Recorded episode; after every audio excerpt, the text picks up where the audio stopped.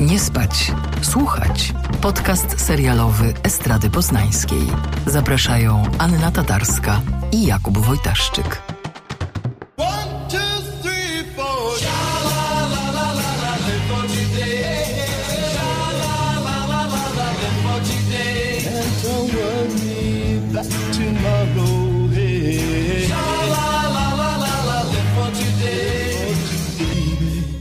Dzień dobry Państwu, witamy w 106 już odcinku podcastu Nie spać, słuchać. Z tej strony Kuba Wojtaszczyk. A z tej strony Anna Tatarska. Ania przebywa właśnie na wywczasie, nie wywczasie we Włoszech. Chcesz się, Aniu, podzielić swoją przygodą? Nie, no ja tylko chciałam powiedzieć, że wbrew temu, co twierdzi nasz rząd, pandemia się nie skończyła, bo ja właśnie utkwiłam na izolacji we Włoszech. I, I, właśnie przeżywam, e, właściwie już skończyłam przeżywać, bo już, już jestem na wylocie na szczęście, swój pierwszy w życiu koronawirus yy, i oczywiście od razu z pompą, bo nie w Polsce i nie w domu. Więc yy, pozdrawiam, ności maseczki.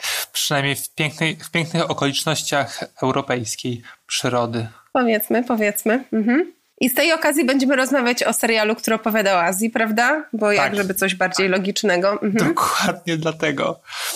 No więc najpierw zagłębimy się e, w serial Pachinko, czyli zupełną nowość od Apple TV Plus, a później zapraszam Was na moją rozmowę z reżyserem Adrianem Pankiem, którego serial Powrót właśnie pojawił się na Kanal Plus. Serial ciekawy, bo opowiadający o zmartwychwstaniu więc na Wielkanoc idealnie. No to takie idealnie, to są wielkanocne wątki właśnie chciałam powiedzieć. Słuchaj, niesamowite Skuba to twoje wyczucie po prostu. Ty masz taki timing jak szwajcarski zegarek. To mi się wydaje, no. że to jednak marketing Kanal Plusa ma idealny timing. Oj, nie. Myślisz, że nie? Siebie, siebie komplementuj, siebie, siebie, nie innych. Zawsze wiesz, musisz trochę tę narrację tak wykrzywić, żeby zawsze wyszło na to, że to ty. Rozumiesz, bo jak ty dobrze o sobie mówisz, to potem inni powtarzają i tak już się niesie, więc jakby... Tak, podobno 100 razy, 100 razy powtórzone to samo zdanie staje się prawdą. Wydawało mi się, że w oryginale to jest 100 razy powtórzone kłamstwo staje się prawdą, ale to, co mówimy, to nie jest kłamstwo, więc to nie jest ten, ten, ten sam case. Ja po prostu buduję ci, mój drogi, tutaj PR-ową pozycję w, prze, w przededniu, czy też w przedmiesięcznicy premiery twojej kolejnej książki. Więc promuj się, promuj. Dziękuję Ci bardzo, jednak stres e, mnie zjada od wewnątrz i od zewnątrz, więc chciałbym na czas tego podcastu nie myśleć o tych strasznych rzeczach, jak promocja i premiera. Zostawmy więc i porozmawiajmy o Pacinko, które wbrew pozorom, uwaga, najgorszy suchar rochu, nie jest e, serialem o małym Alu Pacino. Czy to był najgorszy dowcip roku? Najwspanialszy dowcip roku. No tak, bo paczynko to jest japońskie słowo, y, które oznacza y, ich, ich wariant gry w pinbola, czyli w te takie automaty, gdzie się wystrzeliwuje kulki i tam trzeba manetkami tak manewrować, żeby one wpadły w odpowiednie miejsce i na tym zarabia się pieniądze, ponieważ jeden z bohaterów, zaraz tutaj rozłożymy wszystko na części pierwsze, ale jeden z bohaterów tego serialu ma właśnie takie to miejsce y, uciech, czyli salon gier po prostu. Powiem Ci, Aniu, że to bardzo ciekawy czas dla Apple TV Plus, Plus czy whatever, bo przecież niedawno ich film Koda dostał Oscara za najlepszy film. I to jeszcze Netflix cały czas nie dostał żadnego Oscara za najlepszy film, a Apple TV, no powiedziałabym trochę zgłupia front jednak. No, trochę. Nikt się tego nie spodziewał. No i tak, niedawno rozmawialiśmy o serialu Rozdzielenie, który jest rewelacyjny, w ogóle finał był fantastyczny, niedawno ten finał zadebiutował. Już ten serial został przedłużony na drugi sezon, więc czekam z niecierpliwością. Pojawił się bardzo ciekawy szpiegowski serial Slow Horses z Garym Oldmanem i Kristen Scott Thomas. I teraz to Pachinko, o którym będziemy zaraz rozmawiać, więc już nie tylko Ted Lasso, ale no, coś się stało z tym streamingiem, że faktycznie każda kolejna produkcja e, no, przyciąga coraz większe rzeszy, rzesze odbiorców i odbiorczyń. To jest też o tyle ciekawe, że wydaje mi się, że mogłoby to sugerować, że y, Apple y, TV idzie bardziej w stronę y, takiego wczesnego HBO, z jakościowymi autorskimi produkcjami, czasami wykraczającymi zdecydowanie poza sztampę niż yy, jakby w ślady wczesnego Netflixa, który jednak był trochę bardziej powiedzmy rozrywkowo-użytkowy. I teraz oczywiście to się zmienia, przynajmniej na poziomie wizerunkowym, ale ale to też jest kwestia ostatnich lat. Bo na początku na Apple jednak były głównie takie, wydaje mi się, potencjalne blockbustery, na przykład ten ich taki szeroko reklamowany przy starcie platformy serial C z Jasonem Momą. No oczywiście na poziomie wizerunkowym to był morning show, ale no trochę to był rodzynek, a tam jest teraz coraz więcej takich y, uroczych dziwactw i mówię to jako najwyższy komplement, takich właśnie bardzo oryginalnych, autorskich, niesztampowych, naprawdę ciekawych propozycji i robi się z tego taka platforma, gdzie ja mam coraz większą ochotę zaglądać, chociaż wciąż bardzo trudna w obsłudze, uważam. Ja powiem Ci, mam y, dostęp do y, screenerów i tych screenerów jest bardzo dużo i sięgają, tak myślę, że do jakiegoś takiego lipca bodajże, więc naprawdę jest na co czekać, bo tych produkcji będzie bardzo dużo. Ja osobiście, już naprawdę kończąc tę dyskusję o Apple'u, czekam na pięcioodcinkowy serial o dinozaurach, którego czyta ten Sir Attenborough, czyli brytyjska Krystyna Czubówna. I no generalnie trailer jest fantastyczny i po prostu cofnąłem się do czasów dzieciństwa, kiedy siedziałem pod fotelem oglądając Jurassic Park w kinie. To czujesz, że to będzie też coś dla mnie? Myślę, że dla, dla, dla twojego dziecka na pewno, że to będzie coś super. Czy coś dla ciebie będzie? Jakiś, jakiś serial mam ci powiedzieć? Nie, ja mówię, że czuję, że dinozaury będą dla mnie, bo ja bardzo lubię seriale przyrodnicze i filmy przyrodnicze i naprawdę do tej pory znajduję w nich jakąś taką bardzo dużą przyjemność. No dobrze, mój drogi, to przejdźmy do tego pacinko, yy, bo to jest kurde strasznie skomplikowane, mam wrażenie, w objaśnieniu co i jak. Ja obejrzałam do tej pory yy, pięć odcinków, bo nie mam screenerów, więc oglądam to, co jest dostępne na, na, na platformie. Paczynko jest y, sezon pierwszy odsłaniany, to się nazywa rozdziały właściwie, a nie, a nie, a nie odcinki, tak się nawet to nazywa na, na platformie. Chapter 1, Chapter 2 i tak dalej, i tak dalej. Teraz jak nasza rozmowa się e, będzie emitować, to już będzie dostępny też szósty rozdział. My jeszcze go nie znamy, ale to może przybliżmy, y, o co tutaj właściwie w tym y, serialu chodzi. Pachinko to adaptacja sagi rodzinnej autorstwa Min Jin Lee z 2017 roku. Generalnie ta książka była bardzo wysoko na liście New York Timesa, więc jakby trochę siłą rzeczy zainteresowały się nią e, różne co wytwórnie. No i generalnie akcja rozpoczyna się w 1910 roku, kiedy to Japonia zaanektowała Koreę. I ta aneksja przekształciła się w 35-letnią okupację. E, no i oczywiście, co za tym idzie, z różnymi e, okrucieństwami i wydobyciem koreańskich zasobów, i wymazywaniem koreańskiej kultury, niewolnictwem seksualnym i tak dalej. Może dodajmy tylko, że to daje y, temu serialowi niesamowicie, mam wrażenie, zaskakującą y, taką własność do rezonowania z, ze współczesną sytuacją. Oczywiście w Ukrainie w tym momencie trwa wojna, a nie tak jak było w przypadku Krymu, tak nie, nie jest to aneksja, tak jak te 8 lat temu. No zresztą to jest tylko język, bo przecież wszyscy wiemy, co się w 2014 roku wydarzyło i to z pokojową aneksją też nie miało nic, e, nic wspólnego. Chodzi tylko o to, że mimo, że Pacinko się właśnie rozgrywa w, w, w Korei i Południowej i, e, i, i potem w Japonii i też przez chwilkę w, w Stanach, to właśnie w przeciekawy sposób pokazuje taki stan ducha kogoś, komu nagle zabrano jego ojczyznę, odebrano mu pewnego rodzaju tożsamość. Y, często chodzi o język, o, o zwyczaje, o takie punkty zaczepienia wokół nas, które sprawiają, że się identyfikujemy jako my. Więc abstrahując od osobistych historii bohaterów, które też są przefascynujące i są ilustracją też dla, nie wiem, procesu rozwoju cywilizacji, kapitalizmu itd., tak itd., tak to ten aspekt Pacinko nagle tę historię po prostu z dalekiej Azji naprawdę spaja bardzo tak uważnie z tym, co się dzieje gdzieś tutaj tuż obok nas. No tak, no i właśnie taki narodowy, rozległy charakter tej opowieści śledzimy właśnie z takiej bardzo, bardzo osobistej perspektywy jednej rodziny. i właściwie wielu generacji tej rodziny, ponieważ zaczynamy, tak jak powiedziałem, w 1910, ale historia skacze do e, późnych lat 80.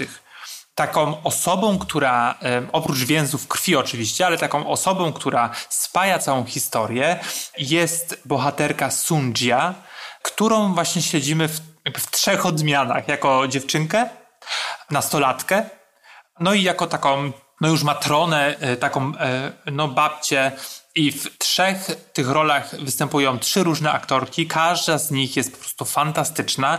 Wydaje mi się, że polscy widzowie, pol, polskie widzki najbardziej mogą kojarzyć tę najstarszą wersję, którą gra Yeon Yu Yang, jeżeli dobrze czytam, przepraszam bardzo, która grała babcię w, w, we wspaniałym filmie Minari, za którą otrzymała mm, Oscara. To jest ta starsza pani, która na ceremonii podrywała Brada Pitta, przypomnijmy. Tak. To jest ta sama starsza pani. Przeurocza w tej roli po prostu poruszająca. I jakoś tak też znowu mam wrażenie, że mimo, że ma swoją bardzo taką no, lokalną i konkretną historię, to na przykład ja oglądając ją myślałam dużo o mojej babci, która się urodziła na terenie obecnej y, Ukrainy Potem w związku z wojną została wywieziona do Kazachstanu. Z Kazachstanu przyjechała do Polski i ja akurat nie miałam szansy z nią nigdy o tym porozmawiać, tak jak zresztą e, Sunjia filmowa bardzo niechętnie o tej swojej przyszłości rozmawia do pewnego momentu ze swoim wnukiem, bo tutaj jakby on jest takim, mam wrażenie, takim bohaterem, który nas na nią i na tę jej historię, punkt widzenia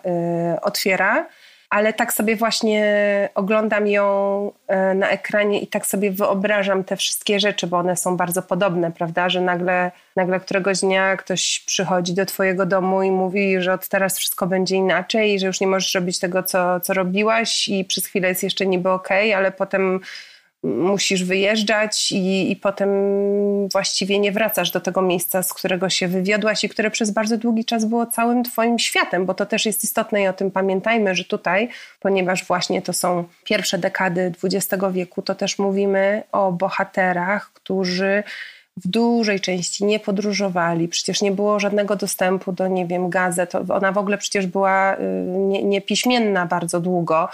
Więc dla Sunji, tej małej i potem tej nastolatki, ta jej wioseczka, dodajmy, która się potem przecież oczywiście przemienia w wielkie miasto, bo to chodzi o Busan, zdaje się, to jest po prostu cały świat i, i wszystko. Więc znowu dla mnie bardzo, bardzo fascynujące jest, że oprócz szansy na poznanie, mam wrażenie, naprawdę bardzo mało dyskutowanej historii, a bardzo ciekawej, to, to, to znowu nagle, wiesz, oglądasz, oglądasz, a tam się otwiera coś bardzo takiego osobistego i bliskiego dla, dla ciebie. No nie wiem, ja, ja, ja tak miałam przynajmniej. Absolutnie tak. Ja jestem urzeczony tym, tym serialem nie tylko przez to, że te trzy bohaterki, główne bohaterki są takie no, świetnie zagrane, świetnie sportretowane i też ten aspekt historyczny dla mnie nieznany, czy mało znany, no nie oszukujmy się, nieznany, e, był e, na maksa fascynujący. Że już tam pal licho, że możemy to połączyć z dzisiejszą sytuacją, ale sam fakt, że ta Korea Południowa jest, wiesz, siedzimy przez, przez kilka pierwszych odcinków, śledzimy właśnie życie tej Sunji i jej matki właśnie w tym, w tym Busan, który jest takim małym, zamkniętym, jakąś małą, zamkniętą osadą. Miasto portowe. Tak, i ona w pewnym momencie nie zdradzając do końca fabuły, no ale wyprowadza się do Japonii. Nie do końca zgodnie z własną wolą, tylko po prostu powiedzmy, też nie wbrew własnej woli, tylko po prostu taka jest konieczność, bo też często tutaj mówimy o bohaterach, którzy trochę nie mają wyboru, jaki nam się dzisiaj jawi jako oczywistość, czyli zrobię to, co czuję, co jest dla mnie dobre, na co mam ochotę, tylko tam po prostu życie jakby stawia ich w sytuacji zero-jedynkowej i mówi, no albo to, albo to. Tak. Nie masz, nie ma tak, zosta- jakby możesz, owszem, możesz tutaj zostać, ale wtedy, nie wiem, wszystko będzie fatalnie, albo jeśli chcesz ratować, no opcji jest wiele, nie wiem, swoje finanse, swoją pozycję społeczną, albo zarobić na swoją rodzinę, to musisz wyjechać po prostu, tak? Natychmiast, już, pakuj się i, i, i, i siup. Tak, no jedzie do tej Japonii i nagle zostaje przerzucona do miasta, które y, nie jest nie wiadomo jak, wiel jak wielkie, to nie jest stolica, a jednocześnie tam powstaje drugie w Japonii metro. Życie po prostu no jest takie, wiesz, rozbuchane, toczy się po prostu wartko i nagle łapiemy taką większą perspektywę że to nie jest tak, że ten świat po prostu jest taki zacofany jak w tej wiosce, bo cały czas pędzi do przodu. My możemy sobie to skojarzyć z, nie wiem, z dwudziestoleciem międzywojennym, powiedzmy, że nam się wydaje, że to było po prostu nie wiadomo jak, jak bardzo zacofane, a tak naprawdę świat, wiesz, to jakoś funkcjonował i funkcjonował dosyć dobrze pod względem, nie wiem, technologicznym na przykład. Też y, chodzi o to, jeszcze dodajmy, że to był moment, kiedy ten rozdźwięk pomiędzy wioskami i terenami rolniczymi na przykład, a miastami był ogromny, tak? Czyli, że rzeczywiście na wsi ludzie mieszkali po prostu niemalże w lepiankach, brali wodę ze studni i jedli to, co, nie wiem, kupili od sąsiadów, prawda? Albo sami wyhodowali na, na polu lub ubili. A w miastach miałeś panie w pięknych ubraniach, y, nowoczesne jak na tamte czasy sprzęty, być może już gdzieś, y, prawda, były te telefony, samochody, właśnie tak jak mówisz, metro, y, nie wiem, łodzie y, z napędem y, już nie tylko parowym i tak dalej, i tak dalej, i tak dalej. No, w miejscu, z którego Stundzia pochodzi, najbardziej nowoczesnym sprzętem, mam wrażenie, lokalnym był prom, którym ona codziennie z miejsca, gdzie pracowała z matką, czyli z takiego jakby stacji. hostelu, stacji, tak? A to prowadziły po prostu. Gdzie pracowały, jakby przyjmując tam, tam ludzi ludzi, tymczasowych pracowników głównie, którzy tam przyjeżdżali, jeździ do miasta, znowu miejscowości bardziej właśnie tym, e, ty, tym promem, tak, który jest e, promem parowym. I to jest najbardziej nowoczesny obiekty w okolicy, gdzie ludzie wciąż jeszcze się ubierają w tradycyjne ubrania i kiedy mm, raz na jakiś czas pojawia się ktoś z miasta, czy ktoś z daleka, kto, ktoś, kto gdzieś był, ktoś, kto jest ubrany właśnie na tę europejską modłę, już taką bardziej jak gwiazdy filmowe, no to to jest po prostu... Szok wielkie halo, tak? I, I, coś naprawdę wyjątkowego. W tej Japonii wsiada na przykład do tramwaju i po prostu jest wielki... I to, że to się w ogóle, wiesz, porusza po torach dla niej jest wielkim wydarzeniem, ale jakby ten rozdźwięk pomiędzy Koreą a Japonią jest właśnie spowodowany też tym, tą aneksją japońską, która doprowadziła właśnie do jakiegoś takiego no, zachwiania, czy wręcz niemal upadku państwa. I jakby to jest też jakby cały czas historia tego, że ona jako Koreanka właściwie nie miała żadnych praw u siebie w państwie, tym bardziej w Japonii. Była obywatelką drugiej kategorii, musiała, nie wiem, na przykład żołnierzom japońskim się kłaniać, chociaż jest taka piękna scena, że nie kłania się w pewnym momencie i nie, nie ustępuje e, tym mężczyznom, pomimo że grozi im, e, grozi jej, nie wiem, pobicie na przykład, czy więzienie wręcz.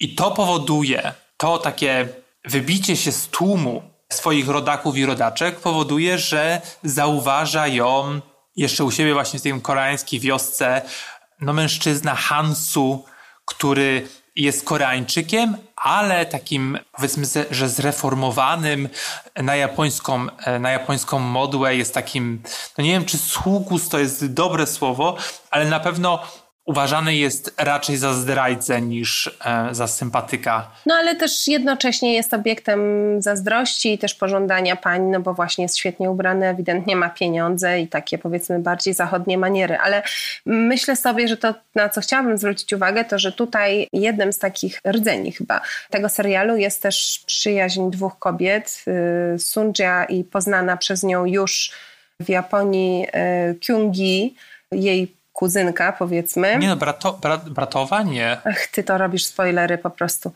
Widzisz, ja tu się staram. No jakie spoilery? tak, je, tak, bratowa, dobrze.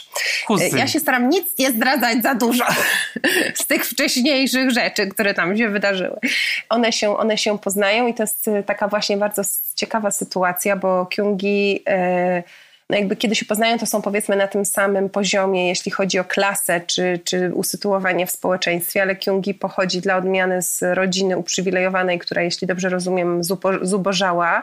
I mimo, że jest właśnie elegancka, taka piękna, widać, że się umie ubrać, jest subtelna i wyedukowana, to dla niej Sunja, która jest no jednak wieśniaczką, tak? To znaczy wieśniaczką z mocnym charakterem, e, zaradną, ale wieśniaczką. Odważną. Nagle okazuje się, że jest, e, jest jakimś takim objawieniem, bo pokazuje jej, że kobieta może być samodzielna, może się nie poddawać przeciwnościom, może nie dawać się po prostu wieść losowi, który oczywiście spoczywa w rękach ojca, a potem e, partnera.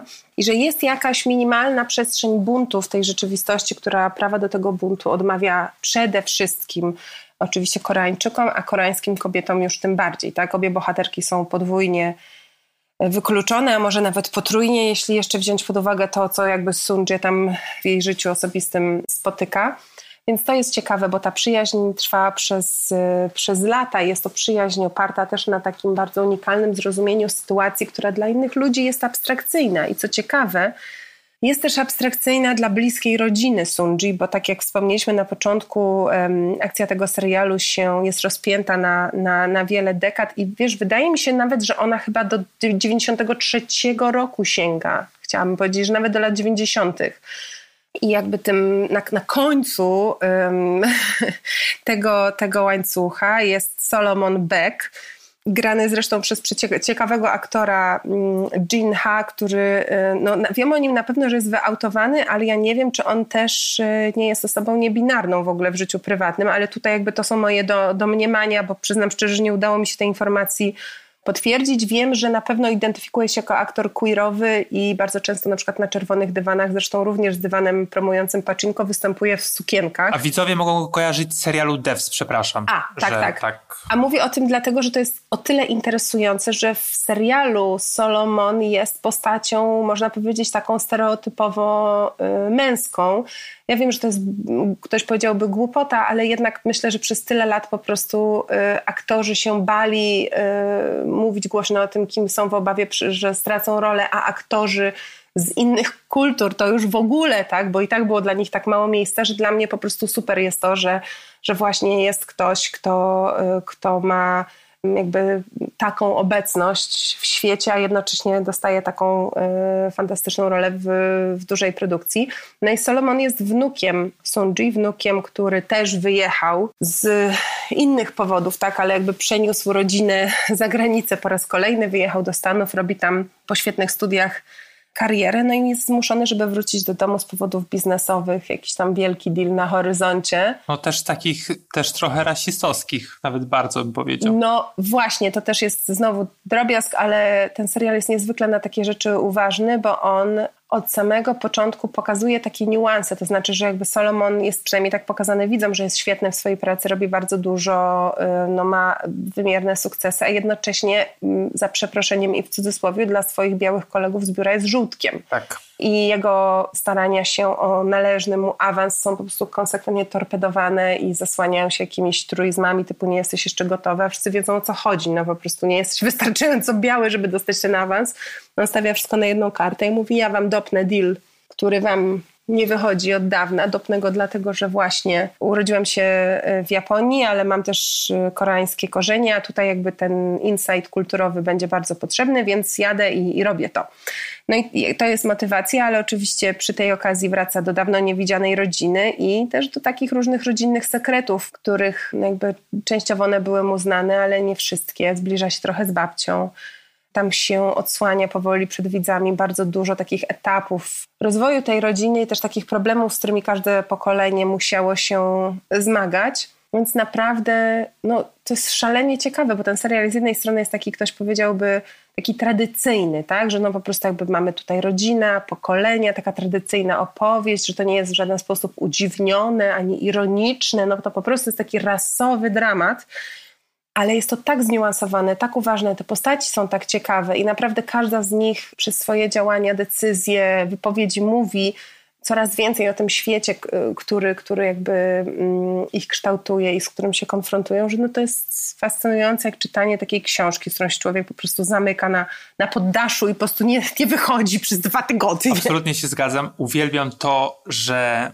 mm, to jest taki klasyczny serial, jednocześnie na temat, który jest no, ultra ciekawy i przez tą swoją taką klasyczną formułę, pomimo, że tam są te skoki mm, czasowe, właśnie jest czymś świeżym na e, dzisiejszym rynku streamingowym.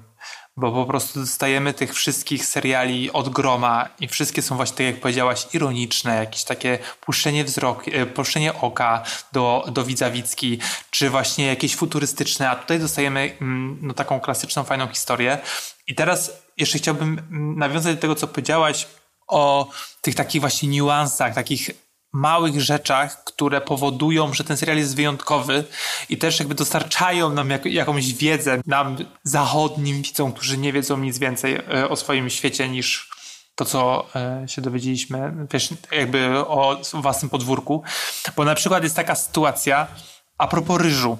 Tam generalnie bardzo dużo jedzą i po prostu po każdym odcinku ja mam ochotę iść do knajpy azjatyckiej i coś wszamać, ale tam jest właśnie taka sytuacja a propos ryżu, który nam się kojarzy po prostu z kuchnią azjatycką chyba najbardziej na świecie. Ale wiesz, bo my często nie rozróżniamy. Jak, jak jesteś specjalistą, to tak, ale jakby my operujemy, no może już teraz nie wszyscy operują tym rasistowskim terminem Chińczyk, tak. ale y, powiedzmy, że y, żeby ukryć lekko swoją niewiedzę, zwykle się mówi o, o kuchni azjatyckiej, która przecież obejmuje wiele bardzo różnych kuchni, które się szalenie y, różnią między sobą. Tak, kuchnia japońska to jest co innego niż kuchnia chińska, co innego niż kuchnia koreańska, myślę o południowo-koreańskiej kuchni, a już na pewno co innego niż kuchnia wietnamska i tak dalej, i tak dalej. Więc fascynujące jest to, bo tu wchodzimy w detale, ale mów, bo wiem, co chcesz powiedzieć. No właśnie, no bo w tej Korei była taka bieda i tak oni byli stłamszeni przez tych Japończyków, że nie jedli ryżu. No ryż został im zabrany po prostu, prawda? Tak.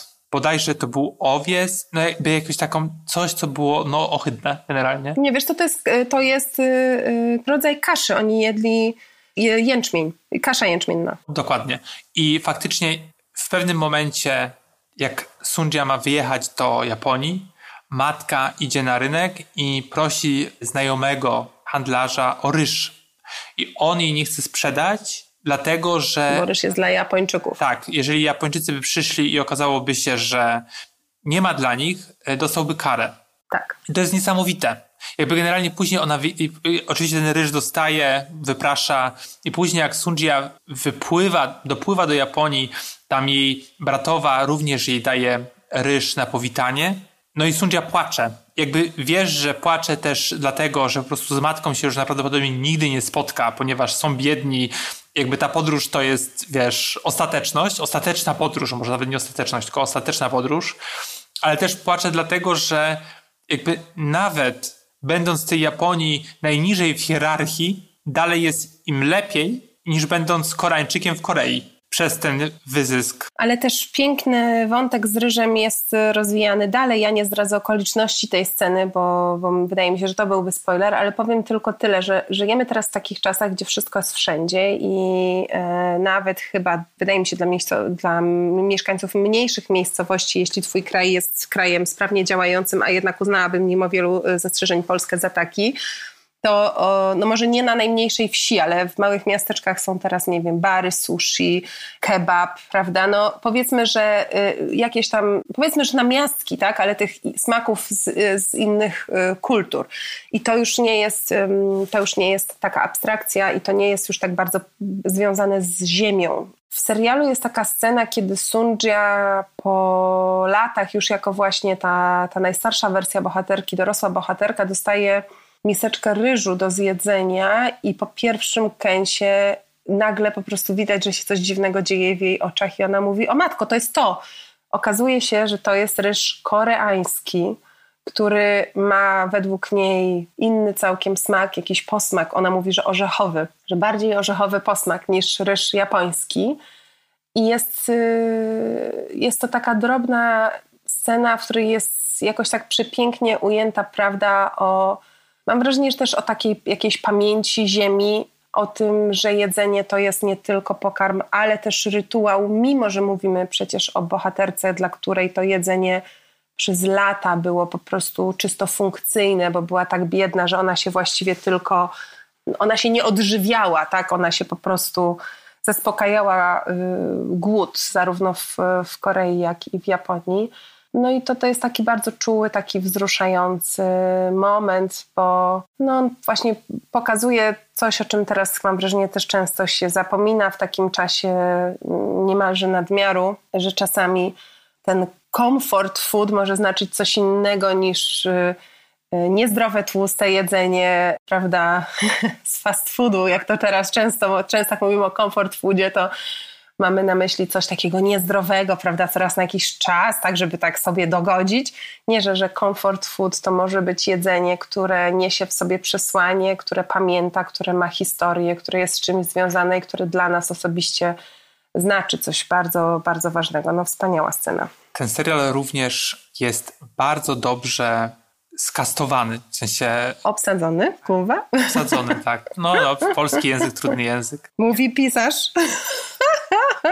Wycofuję się z tego.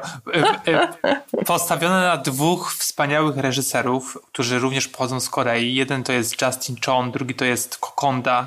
Zwłaszcza tego drugiego bardzo, bardzo cenię. Y, możemy go kojarzyć z, Kolum z Kolumbusa, jest reżyserem takiego, to jest chyba jego debiut i niedawno wyszedł, nie wiem czy w Polsce, After Young z Colinem, Colinem Farelem. W ogóle tutaj się od razu wetnę i tylko dodam, że kogo nada to przede wszystkim i myślę, wydaje, że to jest niesamowicie kluczowe tu, tutaj. On też był przez lata takim artystą wizualnym i twórcą esejów wizualnych, więc y, kiedy robi kino narracyjne, czy tu, czy w After Young, który zresztą nareszcie wkrótce wejdzie do polskich kin jako chyba po prostu Young, tak mi się wydaje, bardzo ten film polecam, to on ma taką naprawdę unikalną wrażliwość, że on tak potrafi potrafi snuć i opowiadać i to nie jest nudne jak taka stara poezja z Ramolała, tylko po prostu jest w tym coś, coś takiego poetyckiego, ale jak, jak w piosence po prostu, że zamykamy oczy i to nas gdzieś niesie. Chociaż akurat przy serialach nie zamykamy oczu, ale, mhm. ale naprawdę ma, ma, ma niesamowitą zdolność taką. Ale jednocześnie to nie jest jakby jego odcinki to bodajże jest 1, 2, 3 i chyba ten ostatni, albo przedostatni, już nie pamiętam. I to nie jest tak, że po prostu oglądamy, wiesz, ym, to też jest dosyć modne, taką teledyskową narrację, że jakby, wiesz, serial czy film zmienia się w teledysk. To tak nie jest. To po prostu jest taka faktycznie czysta poezja, ale też nie właśnie, tak jak powiedziałaś, nie taka zramolała, tylko tak przyciąga twój wzrok do, do, y, przyciąga twój wzrok do ekranu. E, słuchałem również wywiadu z twórczynią Pacinko i scenarzystką Słuchaj, chyba tak się y, jej nazwisko czyta. I ona właśnie mówiła o tym, że ten casting był bardzo długi i faktycznie wszystkie osoby, które pojawiają się na ekranie, no były przemaglowane przez, e, przez twórców, twórczynie.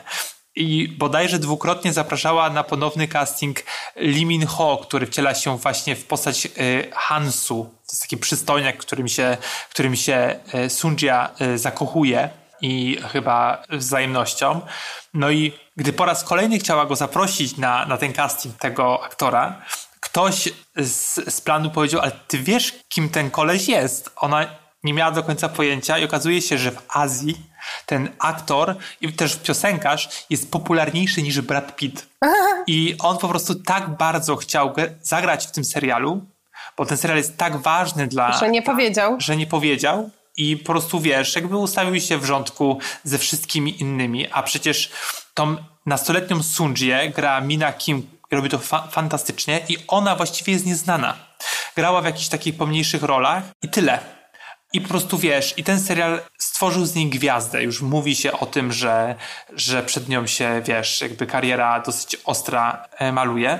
Ja tutaj pogooglowałam w międzyczasie i jestem w szoku. Chciałam powiedzieć, że Lee Min Ho jest y, podobno jednym z najbardziej wpływowych właśnie artystów y, w Korei Południowej.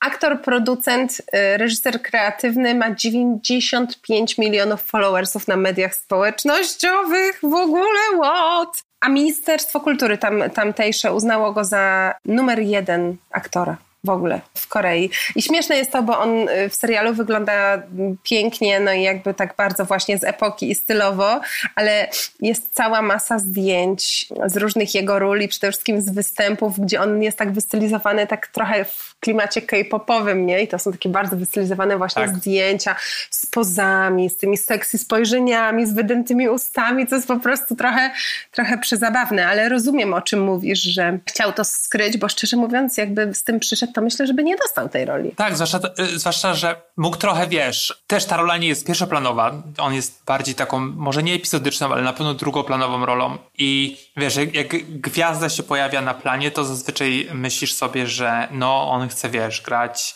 główną postać. Być może Solomona na przykład, który jest y, na pewno, na pewno bardziej dominującą y, postacią w serialu.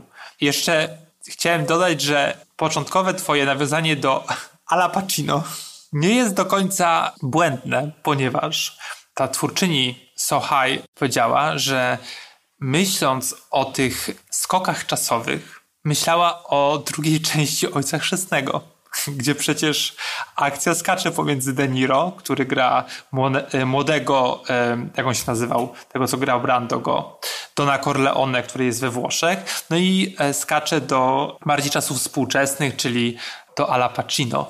No, no i właśnie, więc Pacinko ja, ja myślę, że, y, że musimy tutaj na naszą ostatnią y, prostą tej rozmowy wykorzystać po prostu do tego, żeby bardzo y, słuchaczy i widzów zachęcić do tego serialu, bo jak człowiek widzi plakat, na którym jest młoda Azjatka, bo pewnie nie rozróżnia, czy to jest właśnie Koreanka, zresztą oni sami w ogóle w, w serialu z tego żartują, tak, już ci, ci młodsi, ci bliżsi nam, nam czasowo, że a za kogo cię biorą i tak dalej. I też fantastyczne jest to, że ten serial jest y, nagrany w oryginalnych językach, które są po prostu podpisywane w różnych kolorach, tak? Czyli, że tu nie ma tej takiej amerykanizacji, która przez lata e, była. On na tym poziomie jest w pełni autentyczny i myślę, że też dlatego ten casting tak długo trwał. Ale jak widzimy plakat, na którym jest młoda Azjatka w tradycyjnym stroju i z tyłu kilka twarzy, z których żadna nam się właściwie prawie z niczym nie kojarzy, no może właśnie jedna ta, mam na myśli laureatkę Oscara, ale, ale to nie jest właśnie Brad Pitt czy, czy coś takiego, no to jakby pula skojarzeń, które mogą się otwierać w naszej głowie, jest bardzo różnorodna, ale myślę, że żadno, żadne z pierwszych skojarzeń nie jest nawet blisko tego, czym Pacinko jest, tak? bo, bo w tym serialu nie ma śladu takiej egzotyzacji, która przez lata przyświecała na przykład największym chińskim blockbusterom.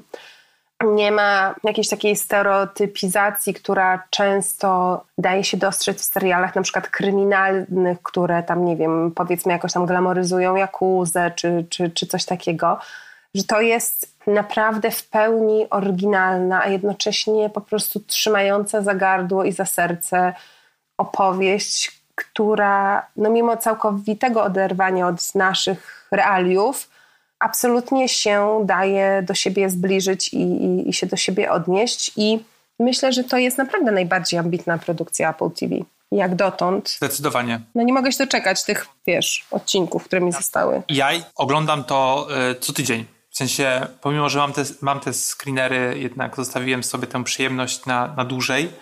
Odcinki są godzinne i faktycznie każdy to jest, jakby za każdym razem odkrywam, jaki ten serial jest istotny, jaki jest dla mnie w jakiś sposób ważny i na pewno super świeży. I też ważne jest dla mnie to, że tak jak powiedziałaś, że nie ma tej amerykanizacji, nie ma takiego właśnie ośmieszania trochę, czy wiesz, pokazywania, że, że to wszystko było dawno i to jest nieprawda i oni są jacyś tacy zacofani, czy, czy coś. Tylko to jest na takiej zasadzie stworzone, że my się odnajdujemy w tym serialu jako widz zupełnie z innej kultury, a jednocześnie jak ja słucham czy czytam recenzje Koreanek i Koreańczyków, którzy na przykład mieszkają w Stanach, czym dla nich jest ten serial, jak bardzo jest istotny, jak również sama książka, no to przez ich pryzmat możemy powiedzieć, że to jest fenomen serialowy, fenomen produkcyjny i faktycznie to, że Apple jaki jest, taki jest, ale że pozwolił, czy dopuścił, czy sfinansował taką produkcję, no to szapoba. Ja myślę, że to też dużo mówi o naszych czasach, wiesz, bo zobacz, że przez tyle lat te imigranckie historie, które przecież zbudowały Amerykę, były często, częścią narracji, ale właśnie trochę jak coś takiego egzotycznego i też niektóre z nich miały więcej przestrzeni, inne mniej. No nie wiem, myślę, że, że Włosi czy Irlandczycy, prawda, czyli e, no, Irlandczycy i w ogóle jakby imigranci z anglojęzycznych krajów, to to jest y, jeden czynnik. Włosi, którzy też jakoś tam się powiedzmy wpisali w, w, to, w to amerykańskie y, DNA w, w, dużym stopniu. Oni mieli swoją przestrzeń, mieli swoje jakieś tam filmowe historie już, czy lepsze, czy gorsze. No też biali, nie? Jakby byli. Ale właśnie jeśli chodzi o, o Azjatów, to to się dopiero teraz zmienia i paradoksalnie czasami komercyjne produkcje, takie jak, nie wiem, y, Crazy Rich Asians, tak? One też tutaj gdzieś tam dorzucają swoją cegiełkę, bo też pokazują właśnie, że mm, można zrobić film z azjatyckimi e, bohaterami i zarobić na tym pieniądze i zrobić coś, co się Parasite. wszystkim podoba. No tak, ale to był akurat film nie, wiesz, nie amerykański, tak? O to tak, mi chodzi. Tak, tak, masz rację. I jakby w tym sensie no Pacinko też jest takie przełomowe, mam wrażenie, bo oglądasz to intro do tego serialu, gdzie, gdzie te fikcyjne, takie nagrane na potrzeby serialu fragmenty z, z aktorami się przeplatają z prawdziwymi nagraniami imigrantów koreańskich z, z, różnych dekad. No i to jest trochę tak jak odsłanianie takiej historii, o której do tej pory zdecydowanie za mało się mówiła, która jest y, ogromnie istotna. Intro jest najwspanialsze ta piosenka po prostu towarzyszy mi od, od, pierwszego odcinka i mogliście ją słuchać e, też na początku, przed naszą rozmową. Nasz producent tam ją e, wkleił.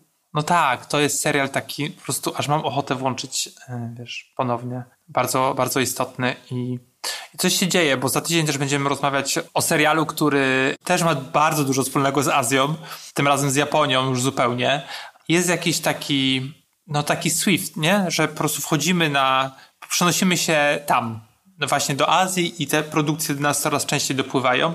I oczywiście właśnie można powiedzieć, że to, że przez popularność Crazy Rich, Rich Asians, czy właśnie Parasite, czy K-popu, no jest tego, jest tego sporo i faktycznie to dobrze, jakby w sensie dobrze dla, dla nas widzów, dla nas widzek, że możemy poznawać, wiesz, historie już nie tylko amerykańskie, ale docierają do nas takie, wiesz, rzeczy, które były dotychczas mało znane. Także nie, nie bójcie się y, Pacinko, oglądajcie Pacinko, bo to jest po prostu kawał dobrego, rasowego serialu i wydaje mi się, że to jest naprawdę taka charyzma międzypokoleniowa. To znaczy, że no nie wiem, no może dla dla szesnastolatka, który jest totalnie niezainteresowany opowieścią o innym świecie, to może być nudne, ale dla mnie to jest serial dla grup wiekowych od naprawdę, nie wiem, 25 do 80. No. Tak. Totalnie. Więc polecałabym go swoim przyjaciołom, polecałabym go swoim rodzicom, dziadkom. Uważam, że jest po prostu tak dobrze napisany. Jest to kawał takiego porządnego scenariusza, tak świetnie sfilmowany, przepięknie sfilmowany, tak zrealizowany, że absolutnie nie wolno tego przegapić. Tak więc oglądajcie Pacinko. Dziękuję Ci, Aniu, za konwersację. Dziękuję bardzo. A teraz będziesz rozmawiał? Tak, teraz będę rozmawiać z Adrianem Pankiem o zmartwychwstaniu. No, świe świetne podsumowanie naszej rozmowy. Puk, puk. Proszę nie spać. Proszę słuchać. Bardzo miło jest mi powitać Adriana Panka, reżysera Powrotu, serialu, który jest do zobaczenia na Kanal Plus online. Dziękuję za zaproszenie. To może zaczniemy od tego, jak do Pana trafił scenariusz powrotu? Zadzwonił do mnie Krzysztof Rak i powiedział, że ma dla mnie propozycję, film o y, zmartwychwstaniu i jest to komedia. I to mi się od razu spodobało. Zapytałem go o kilka szczegółów. Okazało się, że już dwa odcinki ma gotowe, ale że jeszcze tam pisze resztę. Natomiast y, ma skończony taki draft akcji.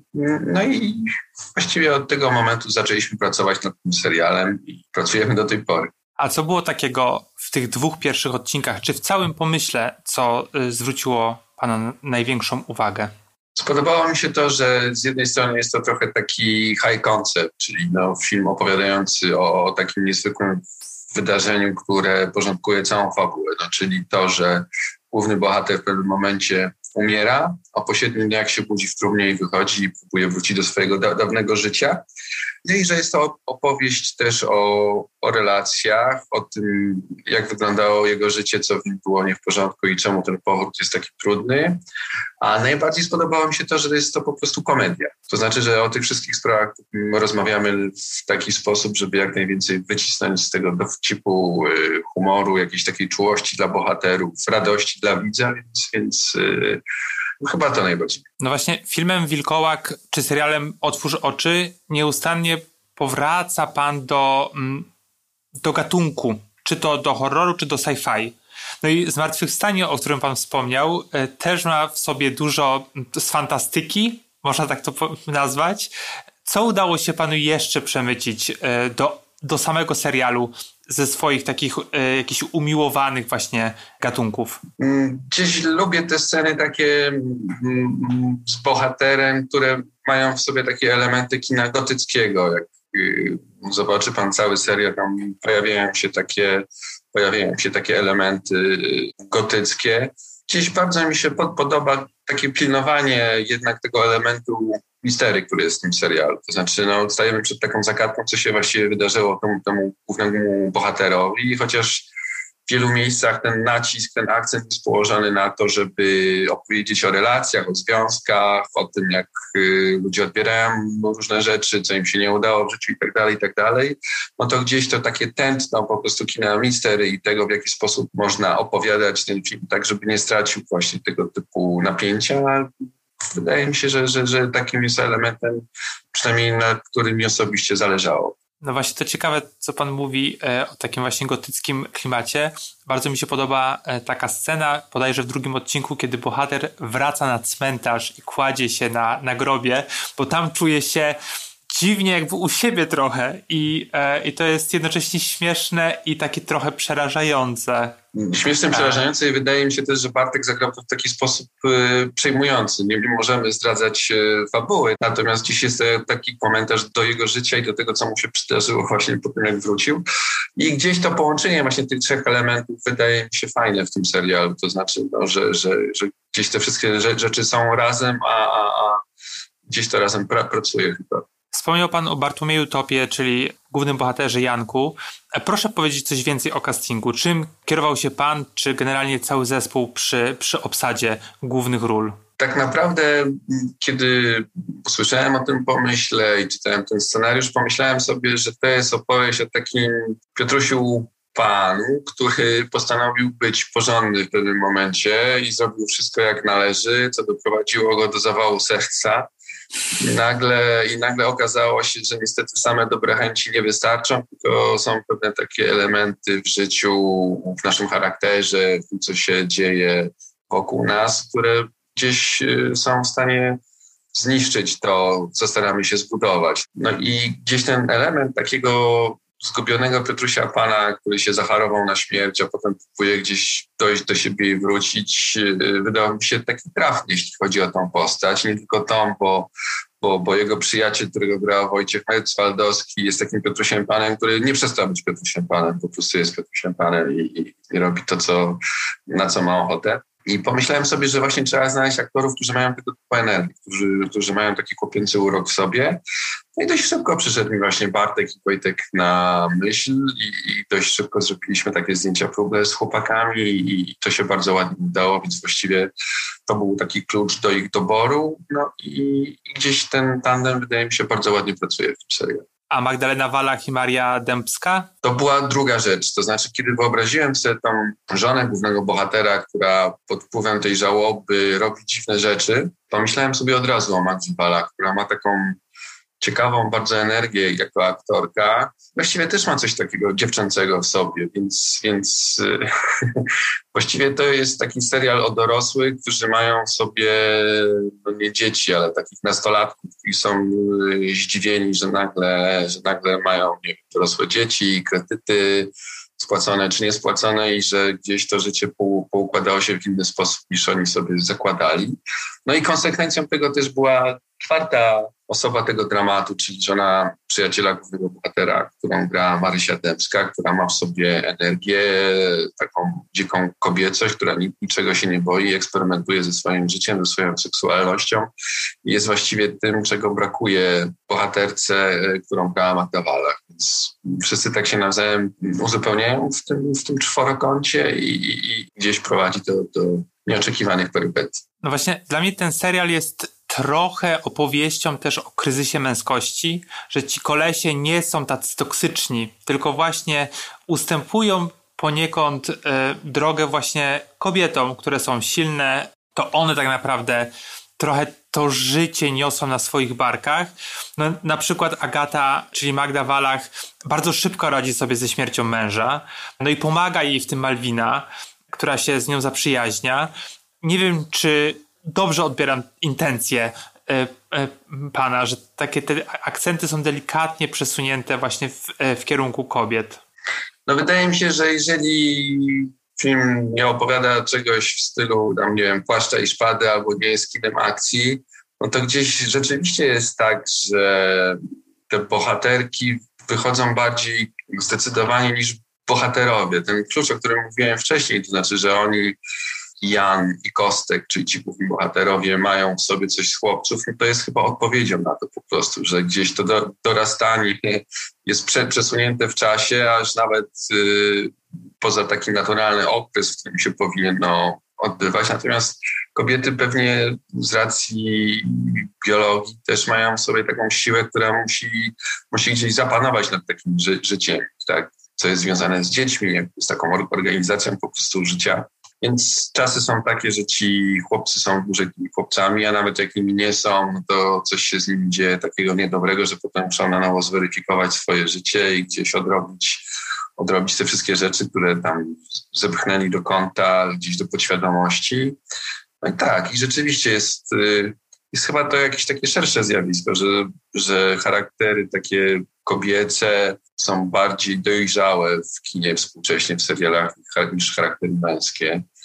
Chyba, że są to jakieś takie po prostu, nie wiem, filmy kung fu albo coś w tym stylu, tak? Czy ta męskość jest sprowadzona po prostu do jakiejś akcji. Powiedział pan w jednym, w jednym z wywiadów, że pana film Das był opowieścią o styku człowieka i Boga, z kolei Wilkołak mówił o styku człowieka i zwierzęcia. W serialu Otwórz oczy bohaterki bohaterowie stykali się z technologią, a z czym stykają się postaci w powrocie? Postaci stykają się same z sobą. To znaczy, wydaje mi się, że to jest po prostu opowieść o tym, jak próbujemy dotrzeć do siebie, zrozumieć siebie, zrozumieć wybory, których dokonujemy, albo porażki, które ponosimy, i, i że gdzieś ten brak takiego kontaktu z samym sobą, przemyślenia rzeczy, które, które robimy, albo które nam się przydarzyły, gdzieś też jakby takiego zaufania do siebie, czy takiej próby narzucania sobie czegoś mogą prowadzić do zgoła nieprzyjemnych nieoczekiwanych skutków, więc chyba to jest o tym właśnie, tak? O tym, że ci bohaterowie szukają po prostu kontaktu z samymi sobą i, i, i gdzieś, gdzieś przez te sześć odcinków po prostu odbywa się ta ich podróż. To, co zwróciło moją uwagę, to portretowanie miasta. Warszawa jest w powrocie różnorodna, nie tylko biała, i jak ważne jest dla Pana portretowanie miasta w serialu? Czy było to istotne? Wydało mi się, że ponieważ no, gdzieś pojawia się ten taki pomysł y, high konceptowy właśnie z tym zmartwychwstaniem, to się dzieje w nocy, że gdzieś ta noc powinna taką ważną rolę odgrywać. To znaczy jest po prostu podział w tym serialu na dzień, który jest taki zwykły, realistyczny. Jest ta noc, która niesie w sobie taką magię, taką opowieść o tym, co się, jak bohaterowie odbierali przestrzeń, życie, kiedy byli młodzi, a kiedy to stracili, więc starałem się po prostu uzyskać w tej nocy taki efekt takiej magii, takiego otwarcia, jakiejś epifanii po prostu, którą bohaterowie zyskują jakiejś takiej e, sensualności życia. No i w związku z tym tą Warszawę też trzeba było w taki specyficzny sposób potraktować, to znaczy znaleźć takie miejsca, które mają z jednej strony w sobie coś takiego dziwnego kultu, jakieś takie budynki jak na przykład te wiaty na stacji Warszawa po które wyglądają jak takie dziwne, dziwne, dziwne, modernistyczne kapliczki. No i gdzieś ta magia właśnie dotyczy nie tylko tych obiektów, tych miejsc, po, po których poruszają się bohaterowie, ale też światła, kolorów, więc, więc takie efekty staraliśmy się wypracować z mm, Kariną Pleszczewską, która była operatorką tego serialu. Też mi się wydaje, że gdzieś ta opowieść o nocnej w Warszawie jest zakorzeniona w takich lekturach jak Konwicki na przykład, który, który gdzieś to opisywał też w małej apokalipsie, więc, więc e, Warszawa ma taki urok nie do końca oczywisty, ale jeżeli się gdzieś po prostu zanurzy w nią, pokazuje swoją urok. Obok bohaterów, bohaterek Warszawy jeszcze bardzo silnie widoczna, czy właściwie słyszalna jest muzyka, czy dobór utworów, e, które wykorzystał Pan, czy wykorzystaliście Państwo w serialu. Proszę trochę powiedzieć, jak te utwory były dobierane, bo nie zawsze są one e, takie oczywiste. I to też jest chyba związane z tą pierwszą sceną, w której bohater po prostu po wyjściu z tego grobu idzie do domu przez nocną Warszawę. Wyobraziłem sobie, że ta scena ma w sobie coś takiego wodewilowego, coś z, z, musicalu, no i od razu przyszedł do głowy, y, przyszedł mi do głowy y, Zbigniew Wodecki, jego piosenka Rzuć to wszystko, co złe. która ma taki ironiczny dowcip sobie właśnie w kontekście tego, co dzieje się z głównym bohaterem. No i to takie śmiałe podejście do ilustrowania tego, co, co się tam dzieje, przełożyło się po prostu na inne, na inne piosenki, które znalazły się w tym serialu. No a druga rzecz, no to wspaniała muzyka Antoniego Tomasy Łazarkiewicza, który gdzieś te dwa wątki takie refleksyjno-psychologiczne, taką opowieść o, o relacjach połączył właśnie z tym kinem gatunkowym, takim, taką, taką opowieścią o tajemnicy właśnie z kina mistery, coś takiego, coś takiego niezwykłego, coś, co się przydarza bohaterom i, i, i, i, i buduje napięcie. To była geneza tej muzyki. To też jest bardzo ciekawe, że nawiążę trochę do Jezusowych klimatów może, z czym się zresztą kojarzy zmartwychwstanie, Jezus jako postać biblijna pochodziła z ludu, no i też Janek jest taką postacią, która no jest takim, mm, nawet przez imię jest takim zwykłym szarym człowiekiem, który, e, który się niczym nie wyróżnia. Czy to takie nawiązanie obecne w naszej kulturze, czy w, e, czy w, w obowiązującej u nas religii było dla Państwa istotne w jakiś sposób? No na pewno, jeżeli robimy opowieść o człowieku, który niespodziewanie budzi się w trumnie i najprawdopodobniej zmartwychwstał, ta konotacja, ta konotacja gdzieś z tą religią od razu występuje. Dla mnie z takiego punktu widzenia psychologicznego ciekawsze było to, że tak naprawdę nie wiadomo, co się stało. To znaczy, jest to pewien fakt, który się wydarzył, i który w jakiś sposób determinuje bohaterów, ale też bardzo dużo mówi o nas samych. To znaczy, no, jesteśmy wychowywani w takiej czy innej, innej religii, czy, czy, czy w jakimś takim systemie, który jest nakładany na świat, ale takiej osobistej pewności, jak to naprawdę jest, nie mamy, więc zmagamy się trochę z tym, z czym bohater się zmaga, to znaczy z taką niejednoznacznością rzeczywistości.